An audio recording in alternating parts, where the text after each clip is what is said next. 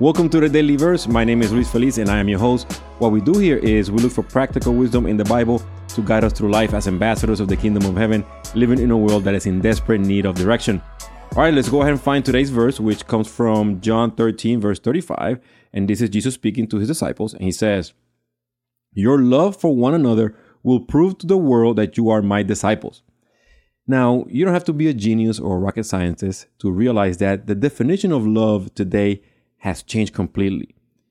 Love has been distorted to literally mean lust and pleasure. That's it. And that is not the type of love that Jesus is referring to. Jesus is referring to a brotherly love, the type of love you have for a family member. In Greek, the word is agape, which again translates to the type of love you have for a family member or brother. And in a family, right, you correct each other, especially if you're not meeting or behaving in ways that aligns with the values and morals of the family. That's to be expected when you love someone. Now, however, in this world today, in 2022, Satan has deceived society and the world into believing that real love is to accept and tolerate whatever you feel, whatever you desire, whatever you say, and so on.